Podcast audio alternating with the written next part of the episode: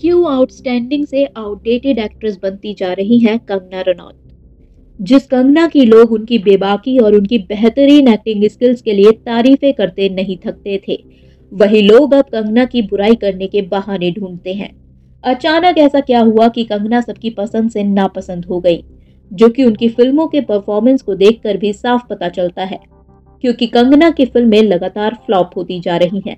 जहाँ कभी लोग कंगना की फ़िल्मों का वेट करते थे, वहीं अब लोग उनकी फ़िल्मों को देखने ही नहीं जाना चाहते। जिस कंगना ने क्वीन तनु वेड्स मनु जैसी साधारण सी फ़िल्मों को भी सिर्फ़ अपने दम पर सुपर हिट करवा दिया था। वही कंगना अब क्यों और तेजस जैसी स्ट्रॉन्ग कंटेंट वाली फ़िल्मों को भी एवरेज हिट फ़िल्मों की श्रेणी तक भी नहीं पहुँचा पा रही हैं। इसको समझने के लिए थोड़ा पीछे जाना होगा। कोविड के समय तक तो कंगना के साथ सब ठीक चल रहा था। लेकिन अचानक हुई सुशांत सिंह राजपूत की डेथ से उनकी लाइफ ने 360 डिग्री का शिफ्ट लिया और उनके बॉलीवुड के खिलाफ दिए गए बयानों से उन्हें लोगों का और साथ मिलना शुरू हुआ, क्योंकि उस वक्त लोग बॉलीवुड के खिलाफ कुछ भी गलत सुनने में दिलचस्पी रख रहे थे, जिसका पूरा फ़ायदा कंगना को मिला।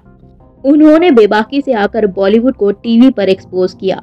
नेपोटिज्म से लेकर ड्रग कल्चर तक, सब चीज़ों पर कंगना ने खुलकर बात की और सुशांत को इंसाफ दिलवाने की लोगों की मुहिम में वो न सिर्फ़ शामिल हो गई, बल्कि उसे लीड करने लगी। कंगना का कॉन्फिडेंस इतना बढ़ गया कि वो बॉलीवुड के साथ साथ सरकार में बैठे लोगों से भी पंगा लेने लगी, जिसके बाद उनका ऑफ़िस भी ढहा दिया गया। लेकिन उससे कंगना को नुकसान होने की जगह और फ़ायदा मिल गया। उनको जनता की सहानुभूति और ऐसा समर्थन मिल गया जैसे किसी नेता को मिलता है। और साथ ही वो एक राइट विंग का चेहरा भी बन गई। और बस वहीं से कंगना का यह बदला एटीट्यूड लगातार जारी है।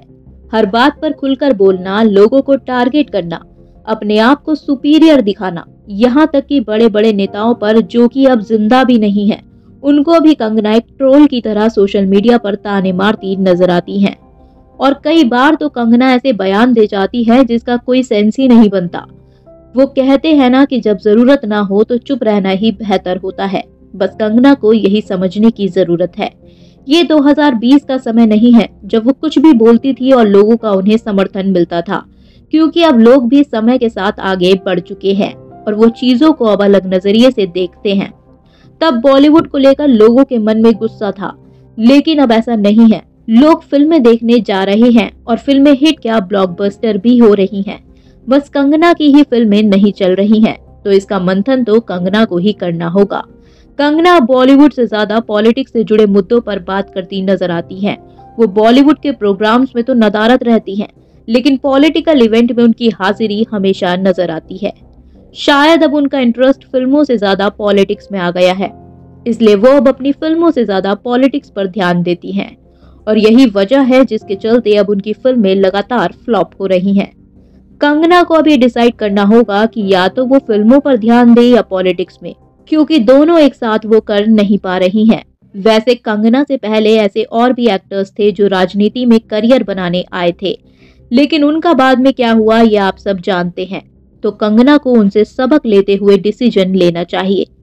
हालाँकि कंगना के केस में एक्टिंग करियर वजह नहीं है। बल्कि वजह है उनका नेगेटिव एटीट्यूड हर इंसान में बुराई निकालना, अपने फेलो एक्टर्स की बुराई करने के बहाने ढूंढना।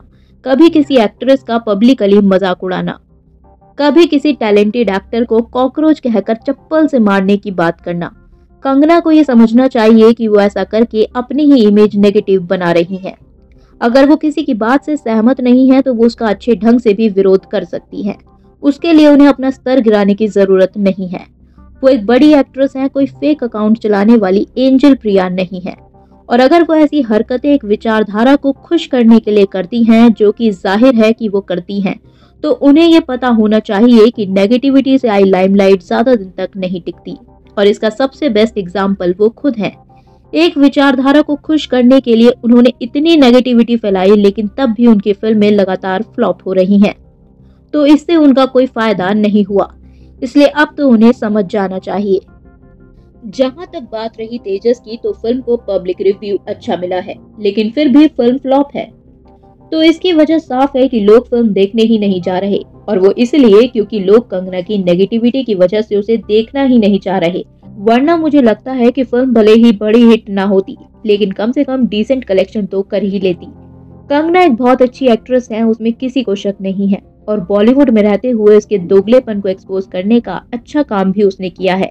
जिसके लिए भी बहुत हिम्मत चाहिए, उसमें भी कोई शक नहीं है। लेकिन अब जो बड़बोलापन और ओवर कॉन्फिडेंस वो दिखाती है, वो उसे और उसके करियर को ले डूब रहा है। अगर उसका इंस्टाग्राम अकाउंट भी आप देखेंगे तो लगेगा जैसे गलती से उर्वशी रोतेला का इंस्टाग्राम खोल लिया है।